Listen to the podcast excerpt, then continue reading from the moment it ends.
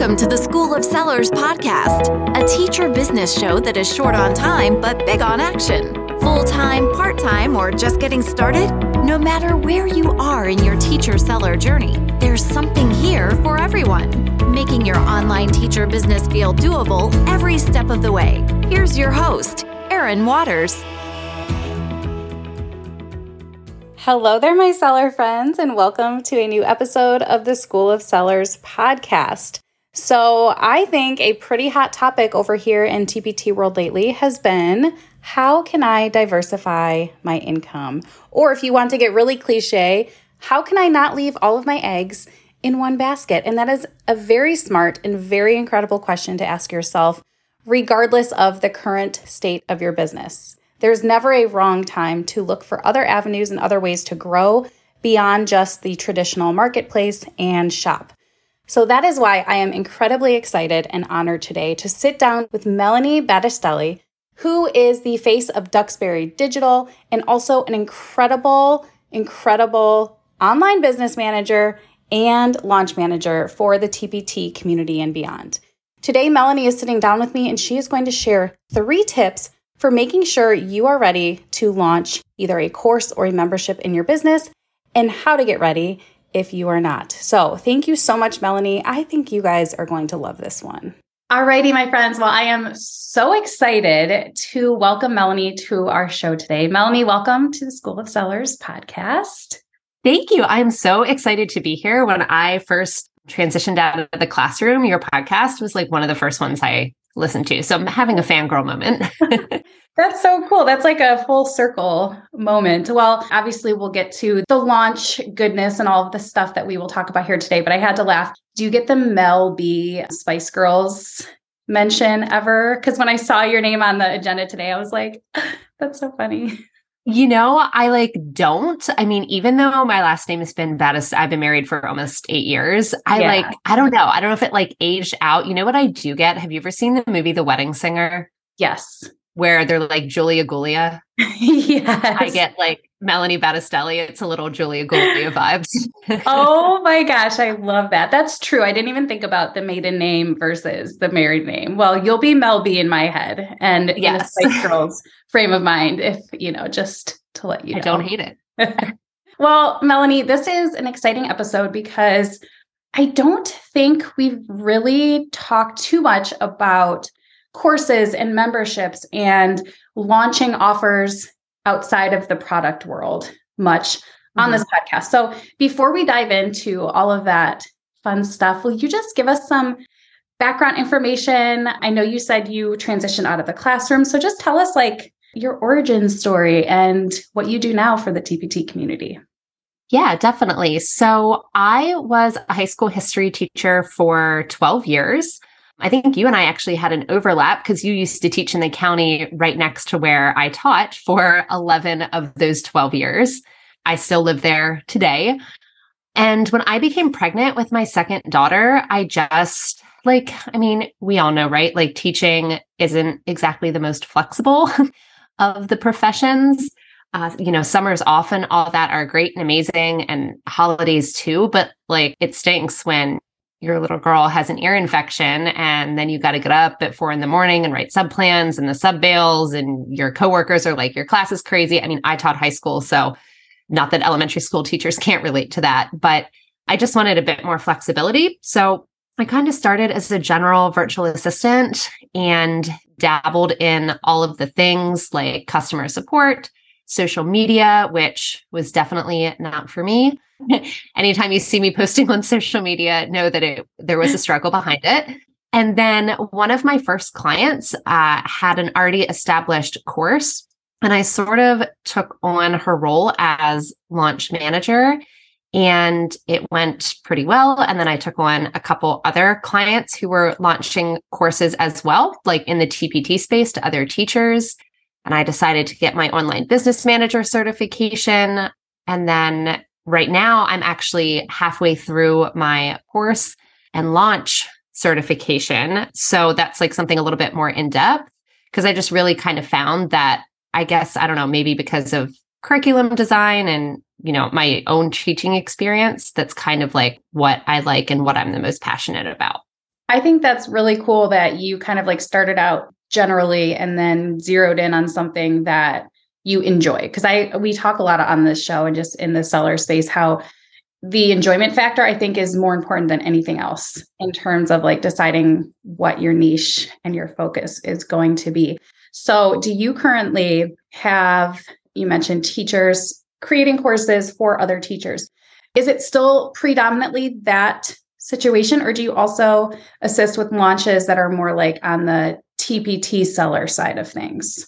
So let me think here. I actually I do not currently have any clients. I'm thinking slowly. I do not currently have any clients that have launched a course for other teacher sellers. I mean, like yours, right? Mm-hmm. Like your membership basically.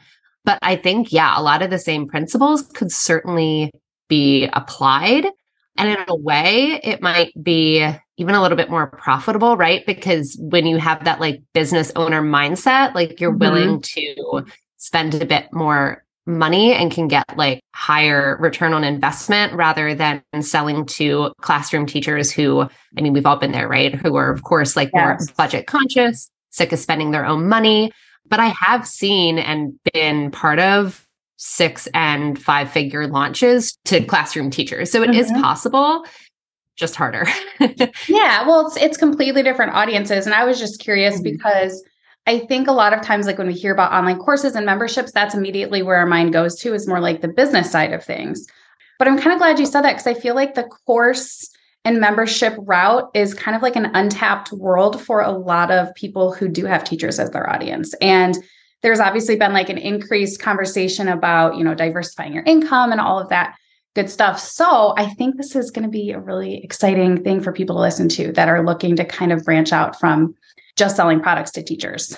Mm-hmm. But like you said, there are some pros and cons and just some different considerations to think about when you are starting out in the world of launching, whether it's a course or a membership. So I think it would be helpful if we first just talked briefly about those two things a course versus a membership. What is the main mm-hmm. difference between the two? And like what are the pros and cons as a creator of a membership or a course? Yeah. So i mean i would love to hear your opinion on this as well since you've had both right? Yes. Oh i yes yeah. absolutely. Yeah. So i think with courses there are some pros because it is generally a you know a one time purchase. The customer tends to get lifetime access. Usually right in the digital space there's not really a large amount of like refunds. So like the amount that you kind of sell when you launch your course is generally like the amount that you're going to make. I mean, and usually you can do, depending on the price point, like multiple payment plans, you know, stretched over the course of a couple months. But generally, like it's easier to predict income, I guess, is what I'm trying to say, based on courses. And I also think like the big benefit is I don't want to say like once you've created it, you're done, because I think a huge misconception is that courses are passive income, which mm-hmm. is malarkey, yes. if you will. I mean, they can be, but I mean, just think about like teaching in general since 2020.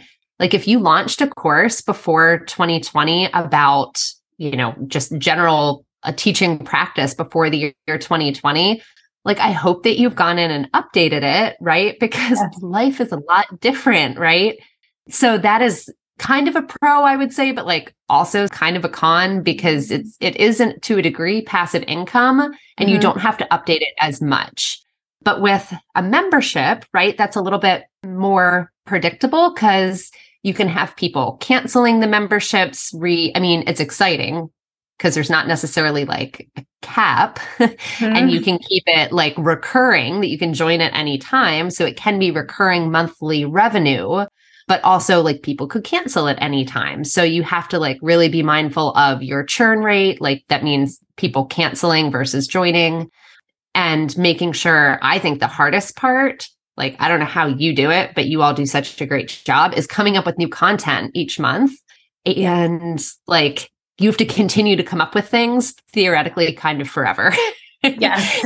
you have a membership, which I think sounds to me, I don't have a really large team. It's just me and two other girls, but I think to me, a membership sounds overwhelming to like continue to come up with content. But I also think it depends on your topic. Like, I'm sure it's easier for some topics than others to create different monthly content. Yeah. Okay. Well, I think you hit the nail on the head with both of those because I relate very hard to the course and the membership mm-hmm. pros and cons that you noted. So I will say, yes, the course, that's a huge misconception is it being passive income. And yeah, I think the updating alone, even if you create a course and you're like, oh, this isn't going to need updated anytime soon. I mean, I think I make updates every before every launch just because it's your brainchild and you don't want to put something out at that high of a price point that's going to have any, you know, errors or old information or things like that. And then I totally agree with the membership just having to have that content every single month. So I would say that if a membership sounds like it is something you're interested in, I know one thing that we have done, along with a lot of help from Katie and Ashley on my team, of course, is getting all of that content ready before it even starts. Like we have our entire year done, like the challenge sheets, like the information, our guests, everything mm-hmm. is done and ready to go. And I think that's kind of the same thing as like growing bundles in your TPT store. You have to kind of like front load it or else it's going to feel exactly like you described. But yeah, I think that's an interesting yeah. thing to think about. And I think too, it depends on, I don't know, like the model of your membership. I know a lot of people are moving towards like digital download memberships, which might be easier to manage, you know, than like coming up with fresh content every single month. But those are definitely some good things to consider. And this is exactly why I was so excited to have you on the show because I think it's really overwhelming and it feels really hard, but courses and memberships are still doable as long as you know what you're in for and have the support that you need, which is where you come in. So, yeah. well, but this is why we love sharing tips like this on the show. And you came up with three tips for launching a course or a membership to kind of get us going if we are kind of thinking about going this route. So, I feel like the first tip is the one that is most often skipped, unfortunately, because it's like the most important. Here's a an analogy for you, I guess. If you have a house, right? If the foundation is not good, like it doesn't matter how beautiful and big and shiny the house is, like eventually the whole thing will collapse. Or, I mean, in this particular analogy, like your course or membership probably won't sell the way that it has potential to. I was speaking to somebody last week actually about this, and they asked me a really interesting question. They said, How much does the actual like content and value of the course determine like how it, well it sells? Which I thought was really interesting yeah. because I've never seen like in the, I don't know, 20 plus launches that I've helped manage, like I've never seen a course that I've thought like, oh man, this is terrible. Like I can't believe they're charging for this. yeah. Like that's not the issue. I feel like like people aren't creating courses that don't have value. It's mm-hmm. more so that people are, are creating courses that nobody asked for. It's yes. like that meme, right? Where like the meme's like nobody, and then the next part's yes. like, here's my new course on this. yes. Nobody asked for this. So before you even get started, like even if you have a couple ideas, it's best to kind of pull or pulse your audience. Like, what is it that they most need right now, so to mm-hmm. speak? Because you might have multiple segments of your audience, or you might not, but there's really only one way to find out is by asking them which I think a lot of people skip over, or they'll ask other people's audiences, or they'll ask their, you know, friends who are in the same mm-hmm. space, but they have different audiences. No, it's kind of weird and awkward, but you have to like literally ask your audience what yes. they need, what they want, what they're struggling with. And people like don't do that. I feel a lot of times. I remember doing that before, I think before I even ever launched School of Sellers, I contacted some TPT sellers and had Zoom conversations. And it was, it felt so awkward and so weird because a lot of these people I'd never even talked to before. But you're right. Like you need that honest feedback from someone who's going to actually tell you what they need, not what they think you want to hear. Mm-hmm. So, how would you recommend? Like, what's obviously we can like post on like Instagram stories. That's the first thing that comes to my head. But what like what would you recommend in terms of reaching out that you have seen to be effective? Yeah. So I feel like what kind of sparked me taking the certification that I'm like halfway through now is because I've had two clients that have come to me with fully developed courses, like recorded, ready to go, sales page built, 100% done. Like, okay, Melanie, now let's make me all the money. But mm-hmm. like, I was not a part of any of the beginning conversation. So I feel like I needed to find a way to like mitigate and like get people before they just recorded their whole dang course, you know, mm-hmm. and spent 40 hours of their time to launch to like basically crickets because nobody asked for it. So right. I'm currently working with a seller who's had a course for about two years now, I think she said. And she's live launched a couple times and it's just gone badly every time. So she just like put it on Evergreen and never talked about it again. Hmm. But she then decided, like, okay, like I spent, you know, hours recording and making yeah. this course. Like, let's try it again. So we're basically treating it like it's a fresh build. We've sent an email survey to her entire list that kind of asks them like what are you struggling with you know, in your classroom? What are you struggling with in your personal life to kind of figure out what their problems are in this particular niche? I like try not to say too much. Right, right. No, are, I get that. and like what their goals are and what they'd like their classroom to look like. And so far, it's been really helpful. And I think she kind of thought to herself, like, oh, no one's going to fill this out. She has an email list of about 2,000 people. 200 people filled it out. Wow. That's amazing. So it's just about like asking. And then the next step we're going to take is she does have some people in her course already, which is like mm-hmm. an advantage. We're going to ask them. So if you already have a course that's been launched, don't like forget about the people who already bought from you. They're like literally your most valuable resource. Even if it's only three people, ask them why. Yeah. Like, why did you buy? Like, what pushed you over the edge? What was it that I said that made you think, like, yeah, I'm going to spend mm-hmm. $200 on this? Like, I must have said something or you must have read something. You know, what was it? Yes. So that's our next move. And then for this particular case, I think it's all about like her marketing. And I think her course is fine, but she's not selling it. Like, people don't know what it is.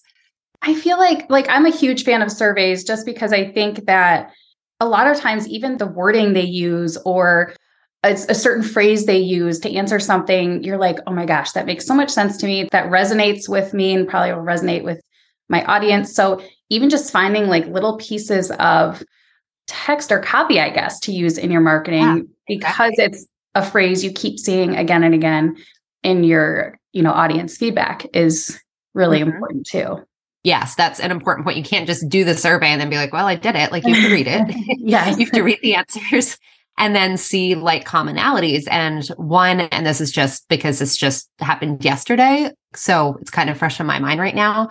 So many people said what's missing from their classroom support, support, support. And, you know, this course that she already has can provide that. Mm-hmm. Plus, she's has a Facebook group of something like 5,000 people who are already in it, like as yeah. another measure of support. So she can really play that up in the marketing when we go to launch again this summer. Yes. All right. Well, I love that you talked about that because I think that is such a big first step is just knowing who your audience is, knowing what their pain mm-hmm. points are, and then actually using that knowledge to either create the course content or market your course or both depends i guess. Yes depends where you're coming where you're coming in at. Ideally to create it but if you've already created it and it's not going well go back to the beginning and yes. see how you can fix it up. That's so worth it. So your next tip really has me intrigued. So let's hear number two because i can't wait to hear more about it Are you a TPT seller who knows exactly what you need to do, but you're just not sure how to get started and get yourself into action mode? That's exactly why I started Ignite, which is a monthly TPT work club for TPT sellers just like you who need that extra boost of accountability in their life in order to finally have the business of your dreams. Or who knows, maybe you are working to make the business of your dreams even better. Either way, I would love to have you join our Ignite community so that you can experience the magic of a group of people who just get it. And not only do they get it, but they are there to support you and encourage you and cheer for you every step of the way. Join today at schoolofsellers.com slash ignite.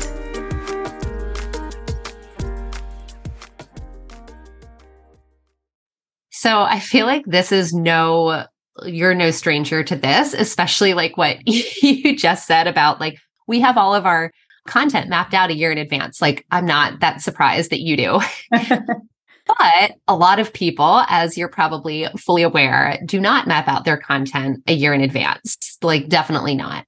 So we all, I think, as ex teachers or current teachers, use backward planning, right? Like mm-hmm. everybody uses it. If you have state testing where you are, or even like some kind of benchmark assessment, you know, you look at the date that that assessment is and then figure out what are all the things that these kids need to know by this assessment. And then you try and get them there. At least that's how I always did like my lesson planning. I taught two AP classes. So obviously, the end of the year in May for me, huge, you know, exams that students had been working for all year, college credit, like super high pressure. So mm-hmm. I don't know. Maybe that's why lunches don't feel as stressful to me. well, first, I would, I guess, advise to take a look at what your audience says about when they need certain things to kind of pick your launch date. Mm-hmm because what I've found is launching with a couple teachers in October and then in February. Like those are, you can do better in the summer, right? So to speak, yeah. when teachers are more well rested. If you're launching more like a business to business model, like, you know, like you kind of do, it mm-hmm. doesn't necessarily matter as much. I would venture to guess, I mean, you can tell me if I'm wrong, that summer launches also I guess, depending, might not necessarily do as well because TPT kind of slows down a bit? Yeah. Or is that when teacher people are ramping up? So, as far as serving the TPT seller crowd, we mm-hmm. have had success launching in the summer only okay. because it usually comes right off of the TPT conference. So, like, we have a very oh, warm oh, audience sense. of like conference session attendees if I presented that year. But I love the idea of kind of getting a little sales boost in the summer for people selling to teachers because our membership topic in January was filling in like just little seasonal sales gaps. Like, where's your graph the lowest? What can you do to make up for that? And obviously, summer is a very common low point for a lot of our sales graphs. So, I actually think this is like the perfect timing to like have a little cash infusion into your business if you are marketing to teachers in the summer. Like you said, they're more refreshed, they're probably not buying a lot of products, but I could totally see them wanting to set aside time for a course or some sort of content, you know, that can support them the following school year. Yeah, that's when I have hands down seen. I mean, like we're talking like a $4,000 launch in October with a $17,000 launch in July, like same course. It's just, wow. you know, the t- it's just the time, it's the timing. Yeah, um, of course.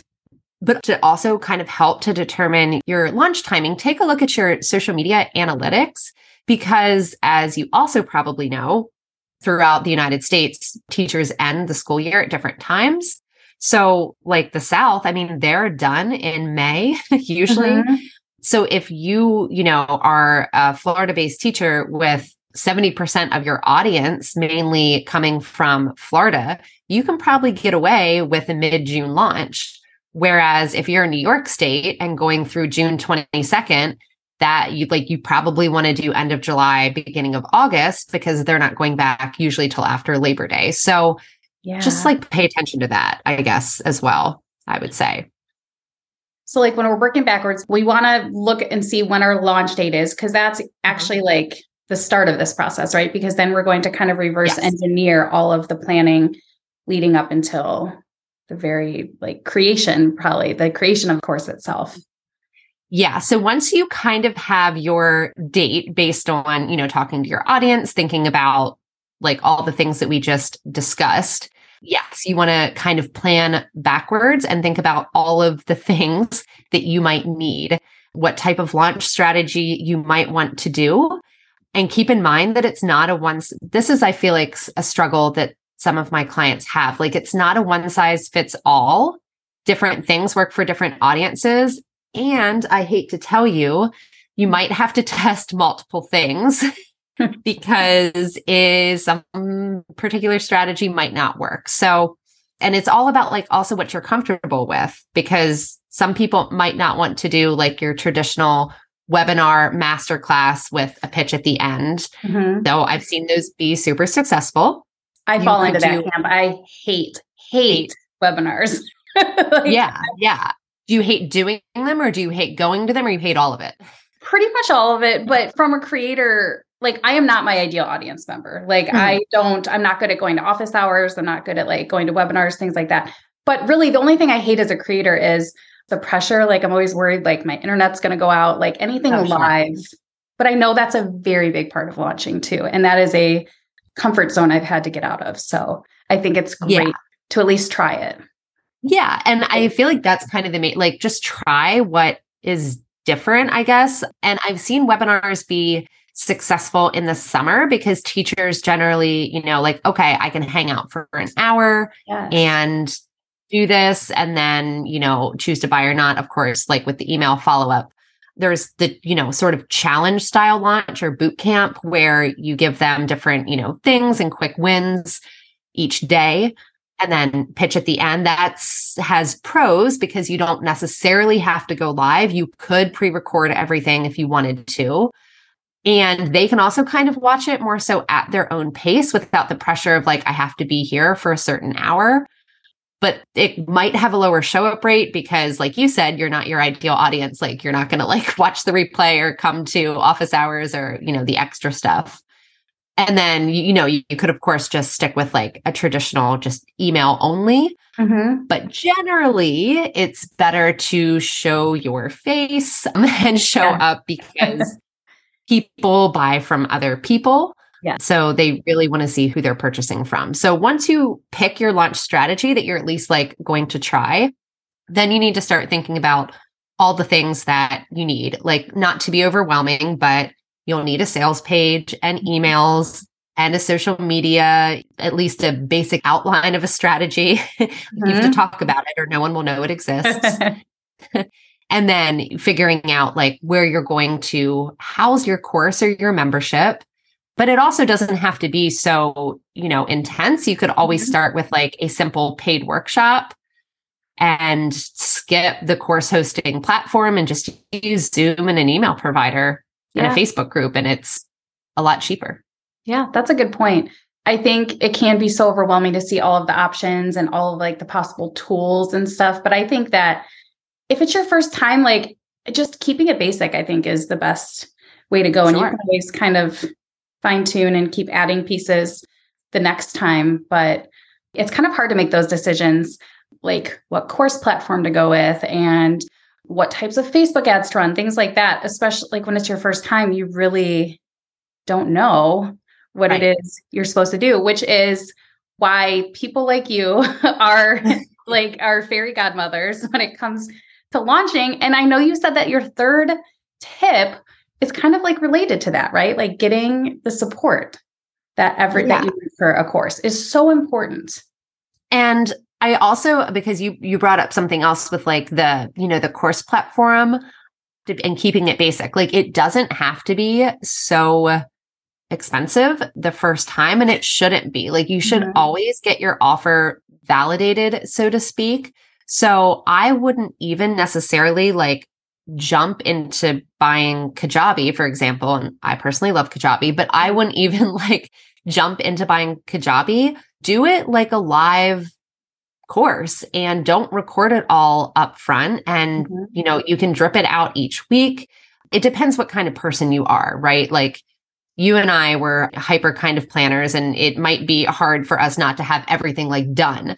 But just because you have everything done doesn't mean you have to have it all recorded and stored in Kajabi. Like you could eliminate the $120 a month or whatever Kajabi yeah. is. Get yourself a Facebook group, say, you know, I'm going to launch it and host it in the Facebook group. Do that as free, but then do the trainings each week. You could already have them outlined. You can already have your slides done for hyper planners like us. Yeah. And then you're doing it weekly or however, twice a week, however you want to drip out your course.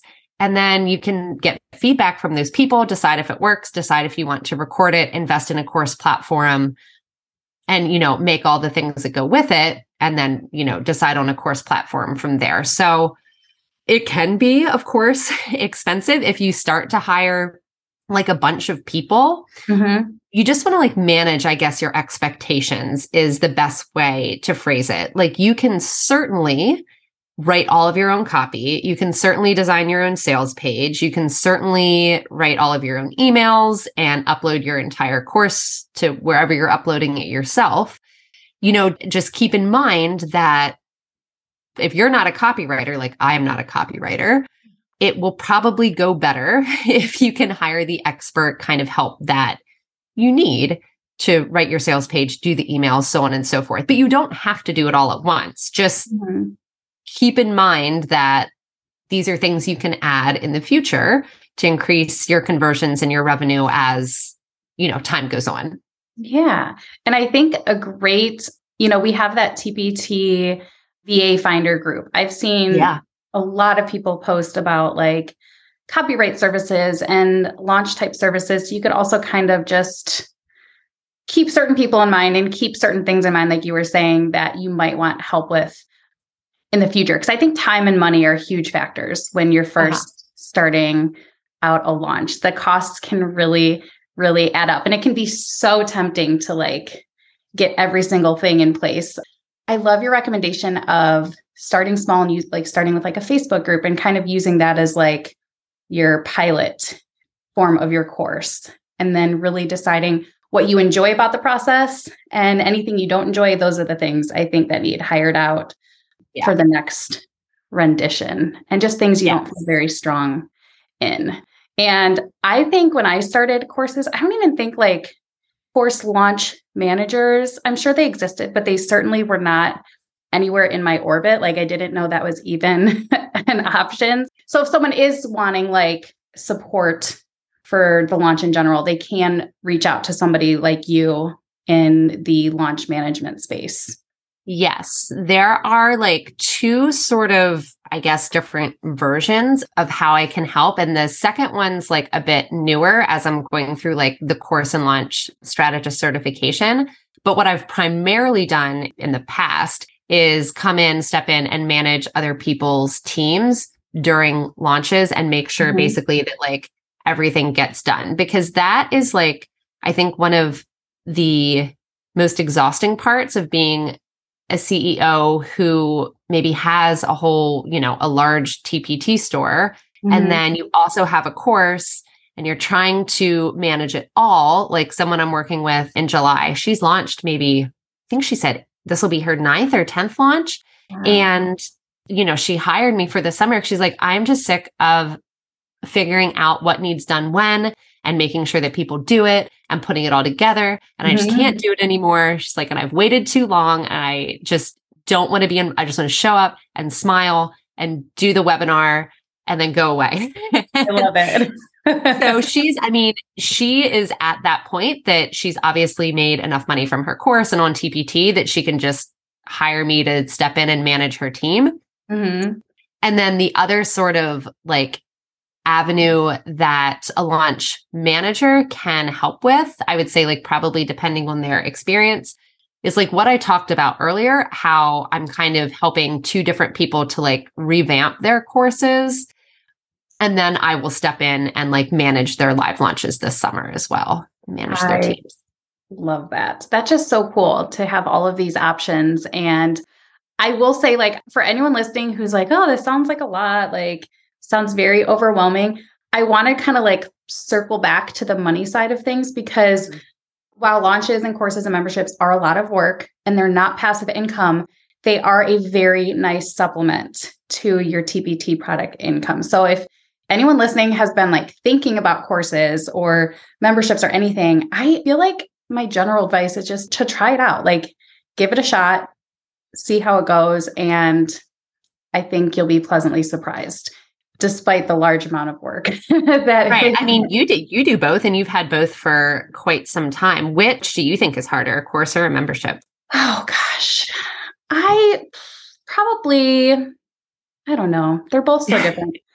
I would say at this point probably the membership just because it mm-hmm. is like you have to consistently be like on, right? Sure. Like when I launch a course and it's like a six week process from launch to wrapping up the course. I have to be on that whole time. And that's very intense. But then I can kind of take a step back and like take a breath after that's all said and done. Whereas with memberships, you constantly have people who are paying for your expertise and paying for your content. And there's this pressure to meet their expectations and it's not a bad thing like i i love our membership i love our community it definitely holds me accountable though like it is a mm-hmm an ongoing, even though we have all the content created, you just still have active members all the time. Whereas with courses, they're only active for the length of the course, usually. So, right, right. That would be, but that's also the reason. I mean, I was the person that was like, I'll never have a team. I'll never like say the word team. I was like so annoyed every time I heard people be like, well, my team, you know? and now I'm like, oh my gosh, what would I do without Katie and Ashley? Like, they're the reason why School of Sellers still exists because you do need that support and you do need more than just yourself. So, whatever option you end up going with, definitely the support piece is huge in my opinion. I agree. This has been amazing. And I'm like, this is perfect timing because I'm getting ready to launch the finishing framework again that next month. And that's what I'm doing the rest of today. So I'm like excited. to get started on that to kind of put me in that the headspace necessary. But I wanted to end our episode with a couple like just for fun questions. Yeah. that's cool with you. Okay. So my first question is, and these are totally random. What were you like in high school? Were you involved in anything? Like, what was your high school persona? Yes. So I was a year round volleyball player and I was pretty quiet though i would say in class. Like i never really like raised my hand which i think surprises a lot of people. I get like that oh were you a cheerleader? Like i was not. And i was involved in student council national honor society. So i was like always around mm-hmm. just like kind of quietly i feel like observing in class. I like didn't ever like to be wrong in a public forum. Now it doesn't bother me as much but interesting I feel like that's very aligned with being like an online business manager, though, like kind of just involved and, but like kind of behind the scenes at the same time. Yeah, yeah, I'm I'm a creep. one of, like one of the teams that I'm currently managing, I've been with one of my retainer clients for 2 years and then another one's a bit newer about 6 months now and it's big. It's a team of 12. So yeah, I'm just kind of like a creep in the background, just like trying to make sure everybody gets what they need to get done done. But yeah, you're right. It does. I never thought about that way. It does kind of align. I love it. Well, I wasn't going to go the creep route, but I think that's funny. but I think it's like a very valuable skill to have. Yes. Okay. If you could get rid of one month out of the year, which one would it be and why? That's hard. I feel like March which yeah. is terrible. That's this month when we're recording this. But March is just, I don't want to offend any March birthdays. I just, I feel like I have it like from my time in the classroom. It was just like the longest month. Like there's no breaks. Mm-hmm. And you're still really far away from summer. I don't know if I'll mind. This is my first full year out of the classroom. So we'll see how I feel about it after March is over. But if I had to answer now, I would say March just because it feels so long. And like, is it going to be 70 or is it going to snow? Right. And like, there's nothing sure. exciting happening. I mean, St. Patrick's Day, that's not really on my radar, but no. um, I, gosh, I think I'd have to agree with that, honestly. Well, hopefully, I feel bad. My daughter's birthday is in March. it's okay. It's nothing personal.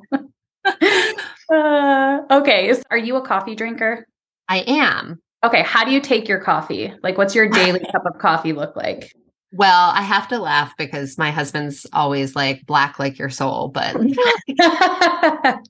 but I do I do drink it black because growing up in high school, like my dad also takes his coffee black and he never had like sugar or creamer in the house. So that's just how I have adapted to it. Yeah.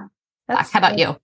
I'm on the blacker side, but I need some sort of, I usually put oat milk in it, but it's like not like super light. It's pretty just to have something else in there. Yeah, just something. Yeah. okay. Last question. Is there any current like trend? It could be like an Instagram trend, marketing, business that you just wish would disappear forever. I think it is kind of disappearing and I would like to see it get out the rest of the way. I feel like competition marketing is slightly going away and I hope it hurries up. Uh, I feel like this move towards more like collaboration has been happening lately, Mm-hmm. which I love. So if the competitor mindset could just kick rocks because there's like room at the table for everybody, everybody is something different to offer. So Seriously, that I love that answer.